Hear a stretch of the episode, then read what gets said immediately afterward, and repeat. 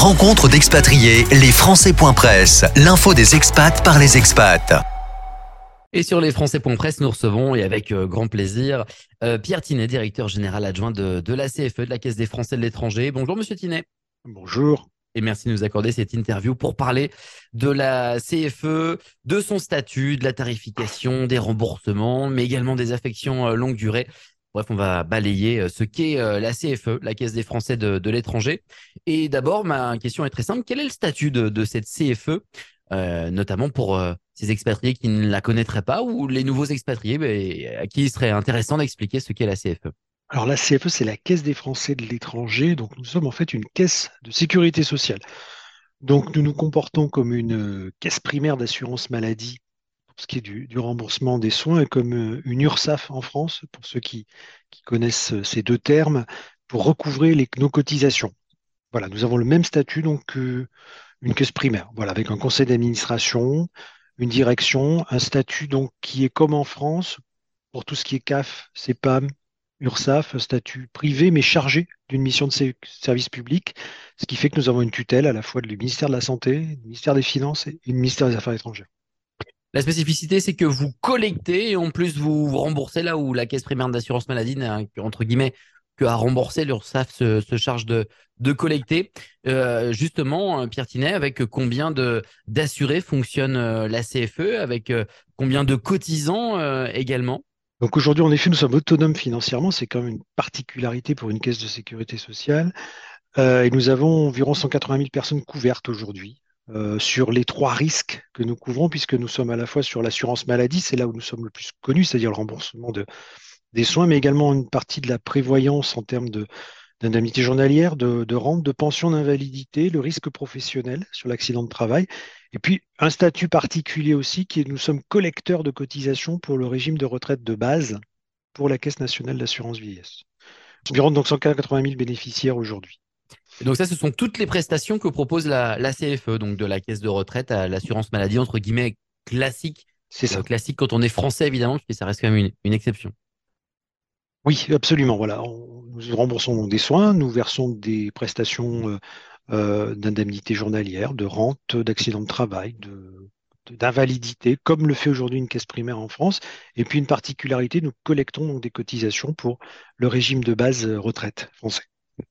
L'autre spécificité de la, CFE, euh, parfois c'est décrié, c'est la tarification qui est euh, complexe euh, pour les expatriés qui sont nouvellement hors de France et qui ne sont pas familiers à cette tarification à, la prestation que la CFE a mise en place lors de sa réforme 2020. Comment sont construits ces barèmes Comment ça fonctionne pour les barèmes individuels Comment ça fonctionne pour les entreprises? Est-ce que il n'est pas nécessaire de passer en revue justement cette, cette tarification à la prestation que, que pratique la CFE comme vous le dites, en fait, nous avons deux types de, contrats, en fait. Hein. des contrats qu'on appelle les contrats collectifs, où c'est une entreprise qui paye pour ses salariés, ce qui ressemble en fait à ce qui se passe en France pour les salariés. Et donc là-dessus, nous avons conservé aujourd'hui un barème qui est un taux par rapport à, enfin un forfait, mais par rapport à une assiette de cotisation. C'est-à-dire vous, vous versez par rapport au, revenu du salarié, si on veut, si on veut résumer.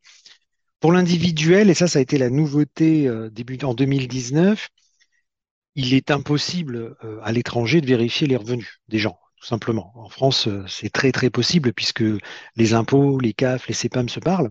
Mais à l'étranger, c'est impossible. Donc nous avons remis en place un barème qui est uniquement par rapport à une tranche d'âge. Là-dessus, forcément, la capacité de frauder est quand même extrêmement faible. Et euh, par rapport au nombre de personnes couvertes. C'est-à-dire soit vous êtes seul, et soit vous êtes en famille, la famille étant allant de 2 à X personnes, entre guillemets. Donc ce barème a finalement été simplifié en 2019 en passant donc à la fois sur une tranche d'âge, et avec une grande tranche d'âge à partir de 60 ans, hein, contrairement aux assureurs privés. Donc, à partir de 60 ans, vous êtes dans la même tranche d'âge, alors que des assureurs privés mettent des, blocages à partir de 65, 70, 75 ans. Euh, et puis, si vous êtes seul ou en famille. Alors ça, c'est une spécificité de la CFE au niveau de la tarification. Ce n'est pas la seule, parce que la couverture est identique, quel que soit le, pays. Non, parce qu'en fait, nous avons gardé euh, le droit en fait de la Sécu qui nous dit en fait que nous devrions rembourser comme si le soin avait été euh, effectué en France. C'est au même niveau de remboursement que si le soin a été fait en France. Alors en France, c'est facile, hein, puisque les tarifs sont sont connus, sont négociés, conventionnels, réglementaires. Donc, nous, en France, nous nous comportons vraiment comme une caisse primaire d'assurance maladie. Nous remboursons sur la base des tarifs de la sécurité sociale. À l'étranger, bien évidemment, il y a autant de systèmes de soins, de tarification que de pays. Et donc, nous avons là aussi un peu simplifié en 2020 en disant bah, tout simplement à partir du pays, de la zone tarifaire dans laquelle vous êtes, vous êtes sur un pays pas très cher et le niveau de remboursement sera assez élevé. Soit vous êtes sur un pays très cher et le niveau de remboursement sera faible. Eh voilà, nous avons construit une grille plutôt en taux, parfois en forfait sur la consultation, euh, l'acte d'accouchement par exemple, en essayant de conserver le principe de base de la CFE. Tout le monde cotise sur la même base et le niveau de remboursement en fait, eh bien, doit être un équivalent de ce qu'il avait doit être, enfin, pardon, d'être un équivalent de si le soin avait été fait en France. Voilà. C'est pour ça que nous avons des taux de remboursement qui peuvent être à peu près environ de 15 à 20% aux États-Unis, qui est un des pays les plus chers, ou au contraire, approcher les 80 70% dans une zone comme le Maroc, par exemple, qui est dans une zone peu chère. Alors la CFE au quotidien, comment euh, ce sont les questions pratiques hein, que les usagers euh, se posent, comment on peut être euh, remboursé rapidement pour des actes en France si jamais on est rentré au pays ou pour des actes dans son pays d'expatriation, comment ça se passe également pour un éventuel tiers payant? Ça ce sont les questions qui, qui reviennent souvent. On imagine que c'est les questions également que que vos adhérents vous posent régulièrement. Oui, tout à fait. Alors, il y, a deux cas déjà pratiques, c'est-à-dire soit vous êtes euh, à la CFE et, vous envoyez vos, feuilles de soins à la CFE, soit vous avez aussi une assurance complémentaire. Il y en a quelques-unes avec laquelle nous avons des conventions et c'est elle qui, se charge de ce guichet. Mais si on prend le cas, tout simplement, où vous faites rembourser vos soins auprès de la CFE, il y a quatre cas, comme vous voulez les citer là, en France déjà. En France, si vous allez euh, voir un médecin, un pharmacien, et depuis 2020, nous avons commencé à distribuer des cartes vitales. Donc, on, est vraiment dans un process aujourd'hui où on, rembourse comme une caisse primaire, une carte vitale. Euh, et donc là, un tiers payant, notamment en pharmacie, peut être effectué. Et si ce n'est pas le cas, vous envoyez votre feuille de, soins française, vous voyez un peu le, schéma, via Internet à la CFE sur le dépôt de feuilles de soins en ligne. Quand vous allez à l'hôpital, euh, là, l'hôpital, normalement, la process normale, et c'est un peu comme en France, sauf qu'en France, c'est un peu plus automatisé, mais ça viendra dans les années qui viennent, nous demande euh, directement une prise en charge. C'est-à-dire qu'il nous dit, euh, voilà, monsieur X est venu à l'accueil, il est à la CFE, vous me le confirmez, point d'interrogation. Deuxième point d'interrogation, est-ce qu'il euh, a bien des droits ouverts chez vous? Est-ce qu'il a payé les cotisations concrètement? Et là, on lui dit oui, on lui dit non. Et si on lui dit oui, il y a une prise en charge à l'hôpital en France de ce tiers payant. Et ensuite, il y a l'étranger. Et l'étranger, forcément, il y a deux cas, un peu pareil.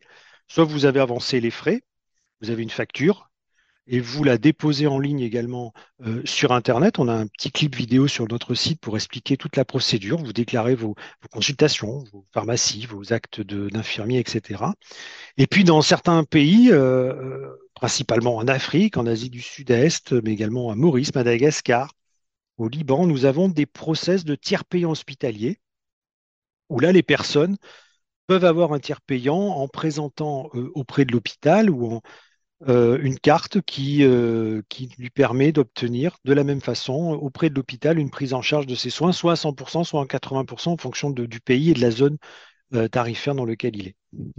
Donc un système qui est quasiment identique au régime de la sécurité sociale quand on est en France. Euh, à l'étranger, ça dépend évidemment des spécificités euh, locales. Vous venez de, nous l'expliquer. Quel conseil vous donneriez à, un adhérent, à un abonné, à un expatrié qui est, à la CFE euh, dans le cadre de, son parcours de santé sans pathologie, avec une pathologie. Vous avez une foire en question en ligne qui est, complète, qui va répondre aux, cas spécifiques. On peut vous consulter assez, assez facilement pour poser ces questions. Si on a des doutes, si on a des, petites choses comme ça à, demander, quel conseil vous, vous donneriez? Oui, là-dessus, en effet, la, foire aux questions sur le site euh, permet normalement de répondre à toutes les questions. Ensuite, un, grand principe, c'est-à-dire que quand vous faites l'avance de frais et quand vous déclarez en ligne vos soins, soyez le plus précis et apportez le plus d'éléments euh, euh, qui prouvent en effet bah, voilà, que, vous avez été chez un pharmacien avec les factures, les factures acquittées, etc. Voilà, avec une description des soins aussi précise, de manière à, faciliter derrière le paiement, un paiement rapide. Euh, c'est-à-dire que si vous avez une consultation, une pharmacie, euh, déclarez bien que vous avez une consultation à une pharmacie. Voilà, c'est comme ça aujourd'hui que le process est organisé.